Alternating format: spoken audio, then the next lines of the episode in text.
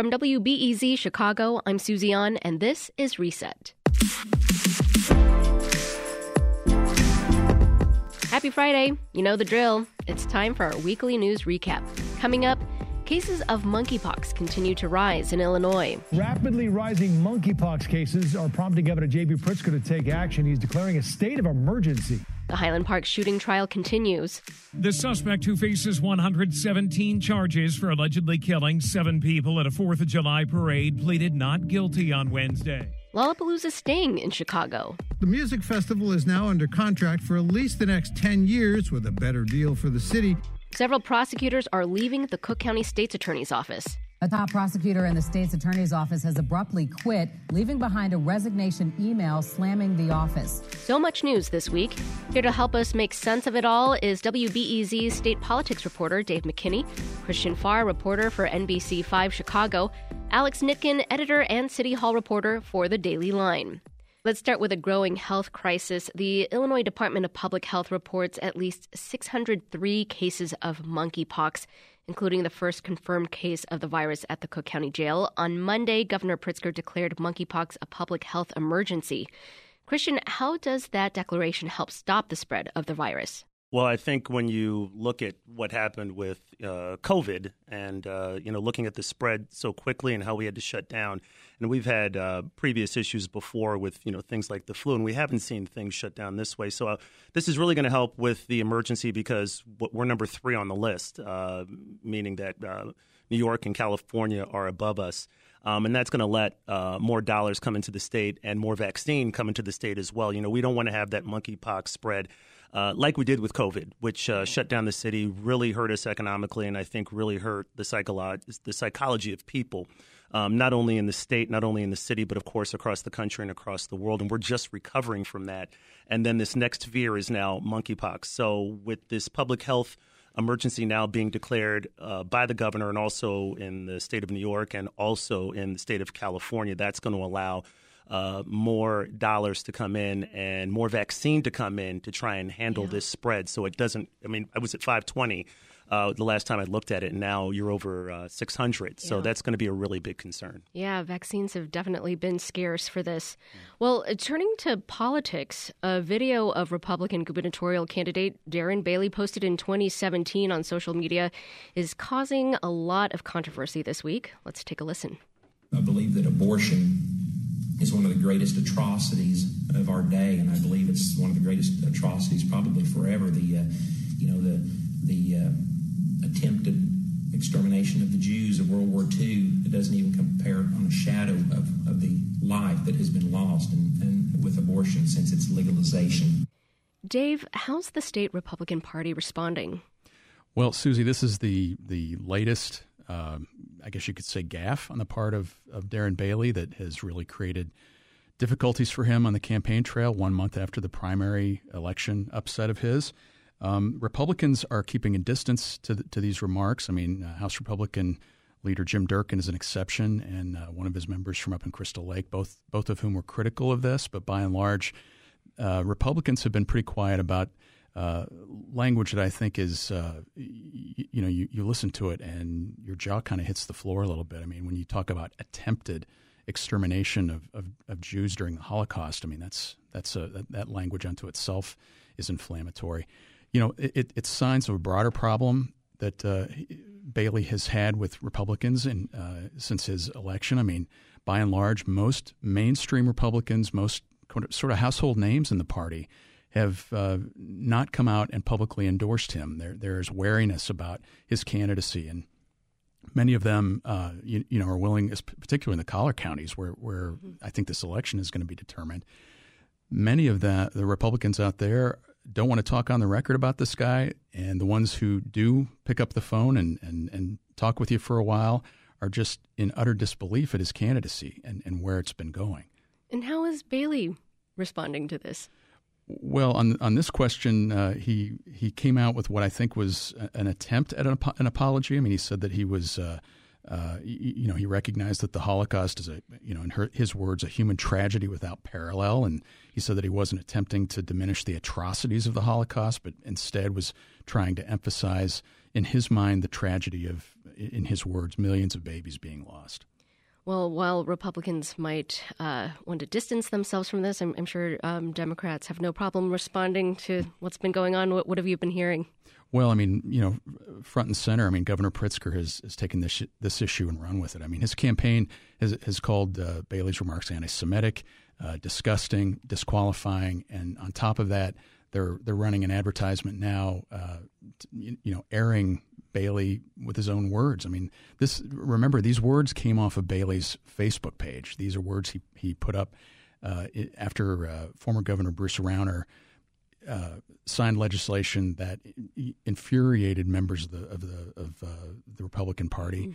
that that increased access to Medicaid funded abortions in Illinois, and so he was he Bailey was reacting to that. But again, you know the, these kinds of things uh, they they become particularly difficult for a candidate that is out trying to to to move to the middle and influence you know yeah. independent voters and and uh, especially you know given how uh, abortion now is, is one of the mm-hmm. leading issues. So it's it's a it's a very difficult situation Bailey is in. Yeah, well, to that point, Dave, Governor Pritzker spent millions of his own money to ensure Bailey won the Republican primary. Is this exactly what Pritzker was hoping for? Well, you see this here. You see it across the country where where Democrats actually entered primaries and they were spending money to try to uh, sort of enhance the candidacies of people that they regarded as the weakest candidates and and in Bailey, you know, you have a, a, a guy who comes from from far downstate, doesn't seem to have uh, a lot of traction in Chicago and the collar counties. Uh, you know, outside of, of, of a, you know the core Republican base that he has here, and Pritzker, I think you, know you're seeing a, a, daily, almost daily onslaught against Bailey, and the big, big issue here uh, of what we have going on is that as of June 30th, Darren Bailey had three hundred sixty-four thousand dollars in his uh, uh, campaign fund. And I mean, that sounds, you know, I mean, to, to somebody, to, to an average person, maybe that sounds like a lot of money. But in the world of campaigns, it's nothing. He can't he can't be on television. And so what you have here is that that Pritzker, with his kind of bottomless pit campaign fund, uh, you know, since he's a billionaire and self funding, he's able to be on the air in Chicago constantly. Yeah. And to this point, Bailey has not, and and we're a month into the the general election campaign, and that's that's really uh, what what it's doing is allowing Pritzker to define uh, Bailey to the to yeah. the masses without Bailey having any kind of real response. Well, sticking with the governor for, for just a second here, um, Pritzker also got what he wanted over um, in the state Democratic Party, where there was a leadership struggle. Uh, Dave, what happened there? Well, this was uh, sort of a byproduct of the of the power vacuum that resulted when House Speaker Michael Madigan got himself into trouble related to the ComEd uh, situation. Uh, he was the longtime chairman of the state Democratic Party of Illinois, but when his his uh, problems became so intense, he had to step down from uh, Speaker and as party chair. Uh, Robin Kelly, the South Suburban Congresswoman, took his place at the state party but uh, she had problems uh, getting the entire, you, you, know, power structure of the state Democratic Party behind her. The, the criticism against Kelly was that as a federal official, you know, she has certain limitations on her ability to raise money, yeah. and and so that was really kind of the the you know the arrow that was used against her in this. And and what uh, what it really kind of became was a, a bit of a power struggle between Governor Pritzker who uh, who embraced State Representative Elizabeth Lisa Hernandez. Mm-hmm. Uh, Hernandez is is a high ranking member of leadership in the House Democratic Organization under Speaker Emanuel Welch. Uh, and and she prevailed, and and uh, Kelly had her own supporters, uh, Senator Dick Durbin being one of them. But but at the end of the day, the the, the uh, Pritzker really kind of won the day here, and and it was really just more of a beauty contest yeah. in a way because like you know, most people, the, the real power in politics in Illinois doesn't rest with who's the chairman of the party, but rather, you know, who's who's actually in power yeah. as governor and senator and what have you. So it, it was a it was a, a, party struggle within the Democratic Party. Pritzker came out ahead. Mm-hmm. Well, Alex, uh, another local politician made news this week. Retiring Southside Congressman Bobby Rush had a request for President Biden. Can you fill us in? Right. Bobby Rush, who was going to be a congressman up until next January, um, Jonathan Jackson was elected to succeed, or I should say, he won the primary and is now expected to win the general election to succeed him. Um, Bobby Rush, eh, now he's kind of taking his last uh, lap in the seat of power after so long in government, and um, basically sat down with a, a, a columnist um, and asked um, for, uh, was talking about how he wrote uh, President uh, Joe Biden a um, letter was talking to, to Laura Washington about this at the Tribune, basically asking Biden to pardon um, Jesse Jackson Jr. and his wife Sandi Jackson. Um, folks might remember who were here about 10 years ago. Um, they were both um, uh, convicted in, in, different corruption charges. Jesse Jackson Jr., of course, was the congressman preceding Robin Kelly in the second congressional district and was really seen as a rising star in the party um, and in government at that time, um, sort of before before or, you know Barack Obama was, and his wife Sandi Jackson was alderman of the Seventh Ward uh, in in South Shore and in the South Side. Um, they were had a, a, scandal in 2012, 2013. They were convicted on charges of um, for Jesse Jackson Jr. wire fraud, mail fraud, um, and embezzling campaign funds, and, and Sandi Jackson for filing false income tax returns. And I think it's important to note these were kind of uh, rivals, or at least not on the greatest of terms, of, of Bobby Rush. And so now he is, you know, especially after um, Jesse Jackson Jr.'s uh, brother Jonathan has won this seat over the uh, um, uh, Rush had endorsed someone else. Mm-hmm. Rush is trying to sort of reconcile things and, and ask for grace and to put the whole thing behind everyone. It's kind of crazy to think that was uh, 10 years ago. this is Reset. I'm Susie An in for Sasha Ann Simons, and we're doing a deep dive on the biggest local and state stories on the weekly news recap. My panel today includes Alex Nitkin, editor and City Hall reporter for the Daily Line, WBEZ state politics reporter Dave McKinney, and NBC5 Chicago reporter Christian Farr. So it's been a tough week at the Cook County State's Attorney's Office. Uh, veteran Assistant Attorney's Att- State's Attorney James Murphy resigned last Friday with tough words for his boss. Uh, several more prosecutors have recently announced they're calling it quits too. Uh, Christian, what is going on over in Kim Foxx's office? You know, it's a big, big shakeup. I mean, we've heard about this uh, for some time now, and there's a question of leadership. I've uh, interviewed uh, James Murphy uh, many times over the years. Uh, he's had a lot of the top cases um, at Cook County. Now he's a, a former um, ASA, and um, part of his letter uh, wrote that I would love to continue the fight for the victims of crime and continue to stand with each of you, especially in the face of overwhelming crime that is crippling our communities. However, I can no longer work for this administration. I have zero confidence in their leadership. Um, he just does not have faith uh, in, unfortunately, the leadership uh, um, uh, um, of Kim Foxx. Of course, we know that Kim Foxx has had uh, quite a few issues uh, in that office, um, especially with the Jussie Smollett case um, yeah. and how that was handled. Um, and other high-profile police-involved shooting cases that uh, that many people were hoping that she would end up charging police officers in that case. Those cases did not end up happening.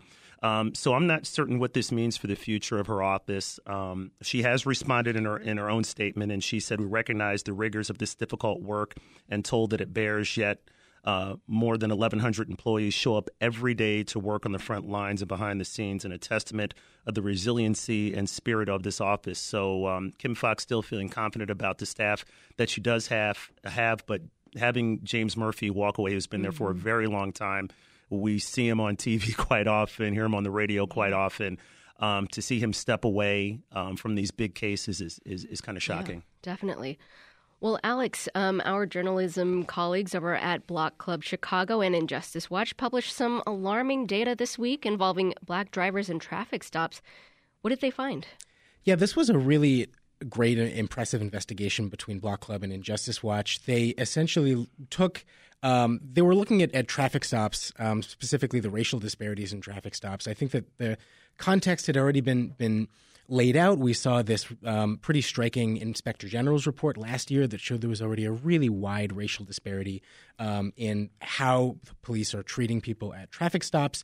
Um, and what the folks at, at Block Club and Injustice Watch did was really um, uh, smart. They basically looked at the number of traffic stops that the Chicago Police Department is reporting to uh, the state every year under a state law, trying to sort of track um, the police department for the purposes of reforms, and they contrasted it with the police department's own records, where they had shown incidences of people uh, who are being charged with gun crimes and traffic citations in the same incident, and they basically found a huge gulf between the two. Uh, the the uh, sign, the implication here being that Chicago Police Department is just not tracking, they're not reporting all of the times that they are stopping drivers, pulling them over, seizing their guns, charging them. I think that there are two a lot, lot of you know takeaways and things to to look at uh, from this, but two takeaways in my mind are one that you know when we hear David Brown, the superintendent of the Chicago Police Department, really emphasizing how many guns officers are taking off the street. Like that is the real metric for how, how safe we should feel. And this article leads with, I think, a pretty typical story of a man who owns a gun. He has a, a he owns it. He has it legally. He says for his own protection, and the officer takes it and seizes it and and charges him with unlawful use of a weapon because the the U UUW you can be charged with use of a weapon if you even if you just possess it. It really raises some questions of all of these gun seizures. How many of them are just you know mm-hmm. police who are pressured to pull people over? I think the other thing is that you really can't it's such a hindrance to the ongoing work of trying to reform the police department yeah. and build trust in them if we don't even know what they're doing and how much they're actually pulling people over. So this, I think, was really alarming and is going to be sort of a wake up call for the folks in Springfield who are pushing for this reform in the first place and going to try to put more pressure on the police department to get their uh, data recording and reporting um, act together a little bit better. Well, before we take a quick break, uh, Christian, we must mention a story you did this week about the passing of a trailblazing black actress with local roots. Yeah, Nichelle Nichols. Um, uh, my father was uh, a pilot in the United States Air Force, loved Nichelle Nichols, um, 89 years old, would have been 90 later this year. Um, from South Suburban Robbins and uh, was uh, discovered by Duke Ellington, uh, wow. of all people. But I think one of the most interesting things about her is that uh, when she was on Star Trek, Gene Roddenberry had come to her, really wanted her on there. They wanted this diverse show. You have to remember this is the 1960s.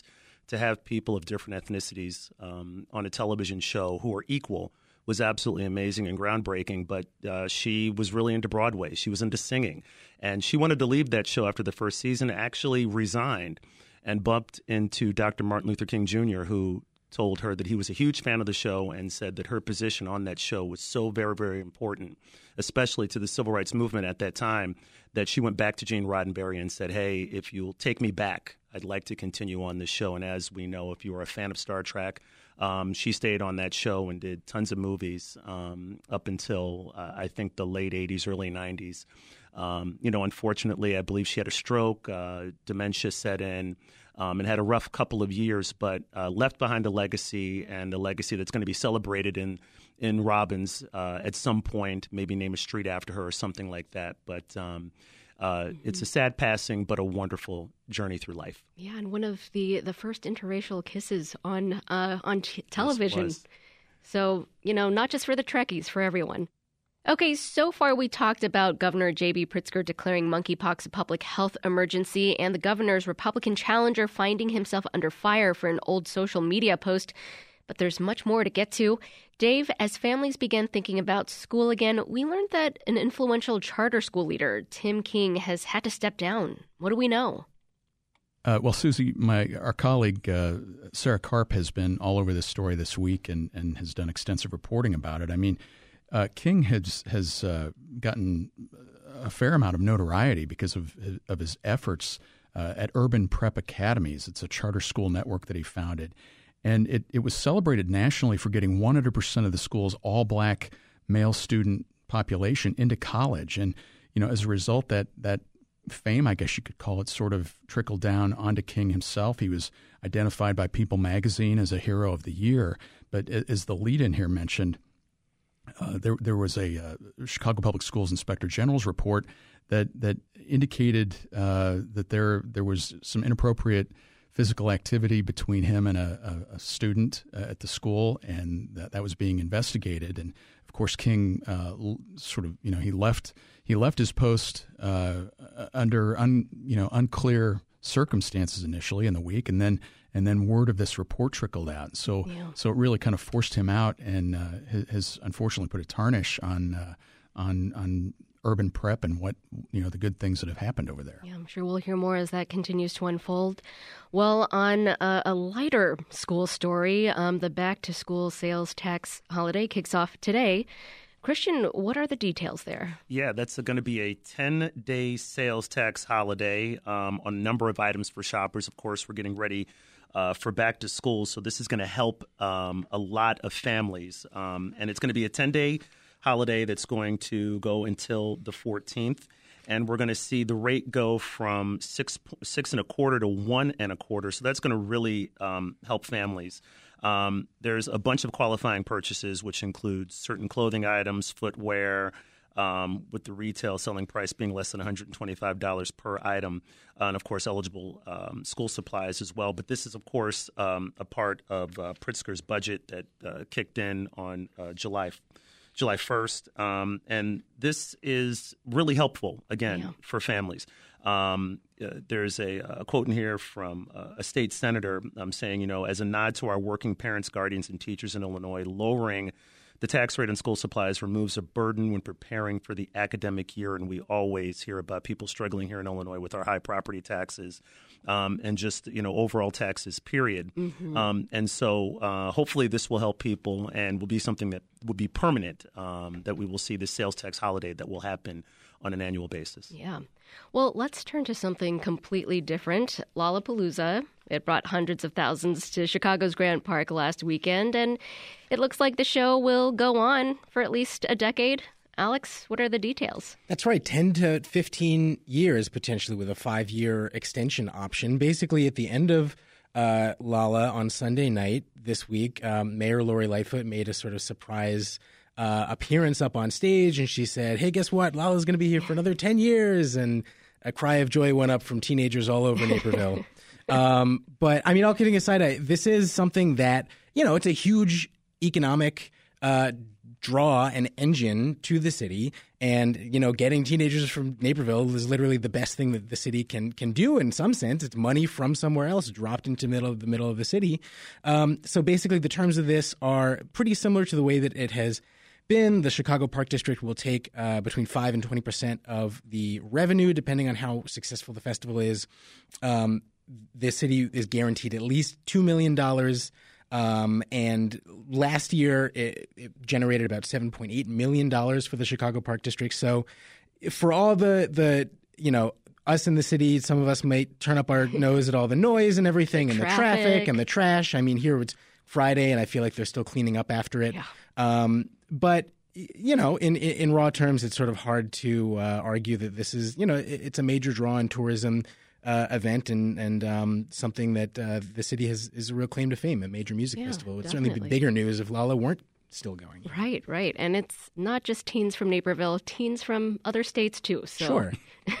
well, Christian, there was a, another Lollapalooza story. Um, it involved a security guard falsely reporting a mass shooting threat. Uh, what happened there? Yeah, this is really disappointing. Um, so, a Lolla security guard um, wanted to get off work early, wanted to go home, and so sent a text to her supervisor saying that, quote, mass shooting at 4 p.m. location, Lollapalooza, we have 150 targets. Wow. Of course, that supervisor didn't take that lightly. We, if anybody remembers, the Las Vegas shooter had yeah. looked at Lollapalooza as a possible site. So, and we just had Highland Park happen yeah. on July 4th. So, this is something that's going to be taken very seriously at uh, an event like Lollapalooza. So, you know, the Chicago Police Department was notified, the FBI notified, but through an investigation, they figured out that this was all made up um, and it was really never posted to social media.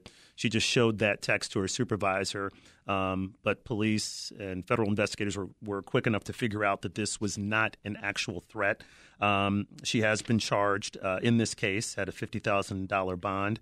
Um, has electronic monitoring, but you're 18 years old and doing something like this yeah. on your permanent record, not something that you really want just to get out of work early. Yeah, for sure. Well, uh, turning from that to um, uh, another Grant Park event, uh, NASCAR has the green light. Um, and Buckle up for some more puns. Uh, Alex, some aldermen are pretty revved up. Um, catch us up to speed on that. Yes. So this was kind of a surprise announcement from Mayor Lightfoot a couple weeks ago, basically saying, you know, it kind of leaked out in drips and drabs first and was sort of coming into focus. And then she came out very proudly and said, yeah, NASCAR is coming to Chicago. They're going to shut down um, a part of Grant Park uh, at some point, basically between the end of June and early July. Um, some of the first reaction to this, like you said, was from the downtown uh, alder people, Brendan Reilly, Sophia King, and, and Pat Dowell, who acknowledged that you know they didn't technically need to be told about this legally. They were pretty miffed about the idea that um, NASCAR is going to have control of you know basically all of Grant. We're talking about Roosevelt to Randolph and Michigan to Lakeshore Drive. That's the whole area. Um, from I think it's it's it's like June uh, twenty. Um, I'm trying to look up the June 22nd to July 5th. So literally over Fourth wow. of July. Um, but Lightfoot was trying to sort of calm things down and say, well, just so you know, this isn't, you know, they're not going to have the entire thing blocked off the whole time. It's more like they're going to be blocked off during the actual event. And then the two week period is mostly just set up and clean up, like we're seeing with some of the residual traffic from Lolla, that kind of thing. Um, you know, Brendan Reilly was also complaining that if the mayor had spoken more with aldermen, maybe we could have gotten a better deal for the city. I mean, it's not like the city is necessarily paying anything except giving up all of this public space for the, for the peak of the summer. But, you know, we just mentioned that Lollapalooza made $7.8 million last year. Um, this NASCAR race, by contrast, will just have, I think, a 500,000 permit fee. This is from the Sun Times. Um, plus uh, commissions on concession and two dollars per admission mm. ticket sold. So not as much. And Lightfoot is just trying to tell everyone, "Hey, calm down. This is a good thing. It's more people from outside spending money in the city and of course, uh, people who live and represent those folks who live downtown maybe not so pleased.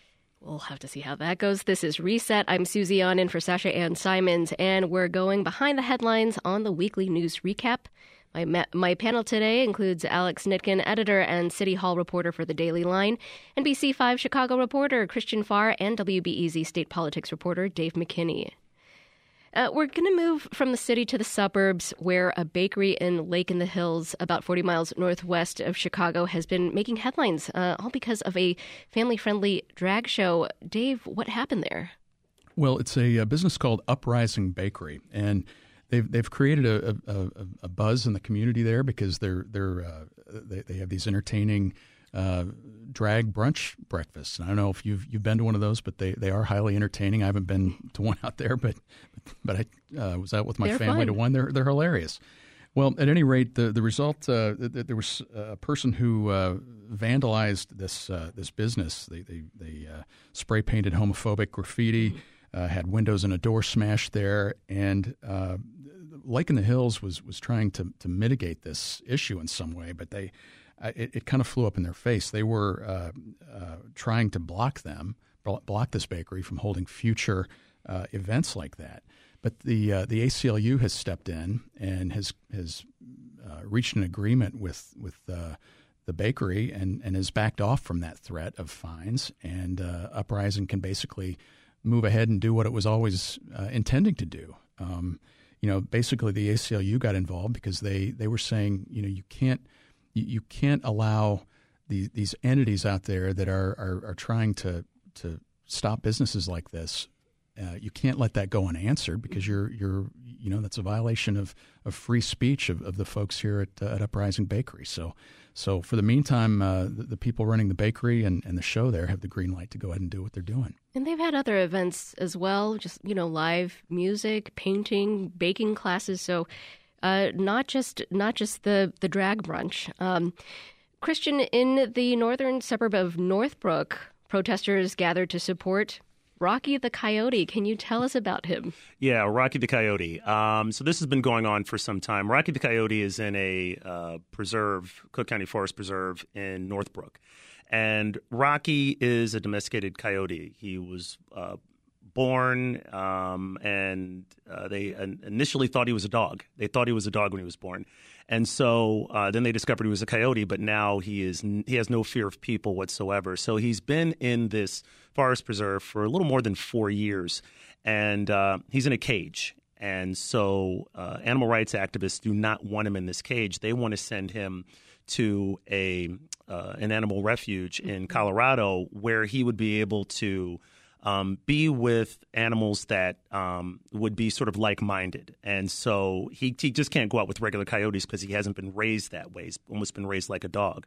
And so um, they're very much against the fact that he's in this cage. Um, Cook County wants to build a bigger cage for him. They say he's fine, he's treated very well. Um, but they think that the winters are harsh. This is the animal rights activists. The winters are too harsh here in Chicago, and they can be. And he's in that cage, and they think he's uh, stressed out. And so there's sort of this back and forth. And uh, the other day, they went to Cook County uh, President uh, Toni Preckwinkle's office and had a protest out in front demanding to have a one on one meeting with her. Um, somebody did come out. Her deputy chief of staff came out, greeted them, and said he would pass their concerns on to them. Um, but really, this has kind of been shifted to how the Cook County Forest Preserve is responding. And they say that Rocky is fine um, that that they have the best experts who have looked at Rocky and say that he is okay. But uh, these activists are not backing down. They're going to keep fighting to have a meeting with Toni Preckwinkle and uh, try to get Rocky uh, sent to Colorado instead of staying here in Northbrook. Well, let's head down the road uh, to Highland Park for uh, the big news of the week. Um, and the alleged shooter of the July 4th parade shooting pleaded not guilty this week. Um, Christian, what's the latest there? Yeah, 117 criminal charges. Um, uh, as we know, he was already charged with the deaths, but these now include even more charges for those deaths and also for the uh, 48 other people who were injured in that shooting. Um, we know that happened on July 4th, right as this parade in Highland Park was about to begin. Um, and so his parents were actually in court when he pleaded uh, not guilty. Uh, they did not speak to the media, but they had an attorney there with them by the name of George Gomez, and he said that his parents are still devastated by what had occurred on July 4th. He added they are in shock. Uh, in hindsight, they deeply regret the actions uh, their son had taken. Uh, they are part of the Highland Park community, and they're heartbroken by all those affected by this tragic event, and they're here to express uh, their sorrows. Um, of course, you know people are still reeling over this. They're still trying to understand why this happened. Um, there was a manhunt that happened after this. You know, he drove into Wisconsin. There was a possibility yeah. that he may have taken part, was going to take part in a mass shooting there because he still had a rifle on him inside of that car. So um, he didn't speak much during that court proceeding, basically said yes, was respectful to the judge, but uh, we'll have to wait and see how this is all going to end up playing out. Will he end up pleading guilty at some point? Will there be some sort of plea deal not to have to put these families through a long trial? Um, you know, but right now, uh, everybody's hurting on both sides of this, uh, including yeah. his parents and including the victims in this case. Yeah, definitely.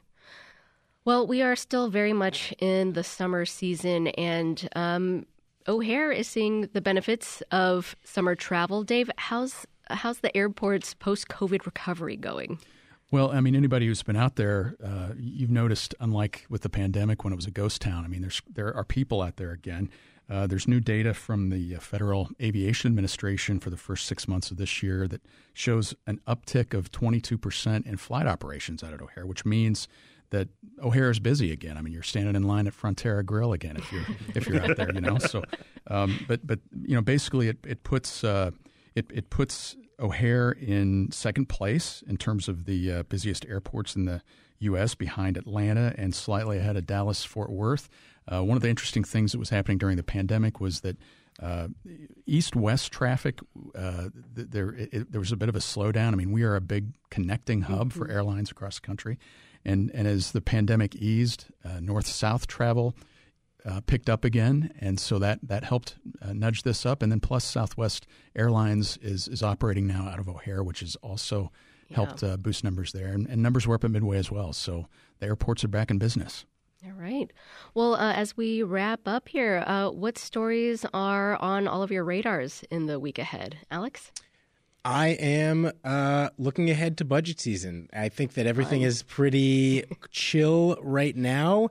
Um, that's a th- one thing. I, I, I got to say, I'm also looking at which um, alderman is going to shock us all next by saying that they won't run for reelection. We already saw Tom Tunney yeah. saying he's uh, sort of wavering, so that's what I'm looking at too. What about you, Christian? Um, you know, I'm always on search for a, a story idea, but uh, one of the ones that I actually did this week that was really kind of interesting. Um, if you've uh, caught the HBO The Janes documentary, it's yeah. a really interesting thing before before Roe v. Wade. Um, and now that uh, Roe v. Wade has been overturned, the Janes are coming back. There's a Southside act- activist um, by the name of Tamara Manasseh, who is also uh, uh, fighting against violence in the city of Chicago. She's rebooting the Janes uh, to help people in, in places where abortion is banned. Um, to try and help them get abortions in other states as well. So, um, you know, it, it was rough back then in the 1970s, late 60s. It could equally be as rough here because people are very passionate about the abortions yeah. issue, abortion issue. Dave? You know, I think uh, on, on, the state campaign trail, there, uh, the Pritzker Bailey campaign is heating up. I mean, you know, as we mentioned earlier in the show, it's going to be fascinating to watch uh, you know, where is Darren Bailey going to get money? And I think that's that's something that's ever present. And in order for him to have a viable campaign, he's got to be raising more than you know thousand dollars a pop. And so, I'll be watching that, watching the state supreme court uh, campaigns. There are two big races uh, in our general area here that could dictate whether Republicans step in and take control of the state supreme court after decades of Democratic rule. So, uh, both those uh, elections are things that I have my eye on. All right. And before we go, Alex, today's your last day at the Daily Line. That's but right. we'll still be seeing you, hopefully, on the weekly news recap because you're still going to be covering Chicago government, but now you'll be doing it for the Better Government Association. That's right. Yeah, August 15th will be my first day there, and um, I'm excited to get started, although I'll miss uh, the Daily Line dearly. Today is my last day there. It's also the three year anniversary of my first day, coincidentally, so Aww. I get to round it out and I'm definitely not going to stop uh, covering you know a lot of the same stuff, city, state government, and uh, Cook County as well. So yeah, I'm excited. All right, well, congratulations. Thank you very much. That's it for today's reset. Stick with this podcast for the week's other top stories. We drop a new episode every weekday afternoon, sometimes on the weekends too. Plus, you can now watch the weekly news recap on the WBEZ Facebook and YouTube pages. Check it out. I'm Susie An in for Sasha Ann Simons. Thanks for spending your time with us. Have a great weekend.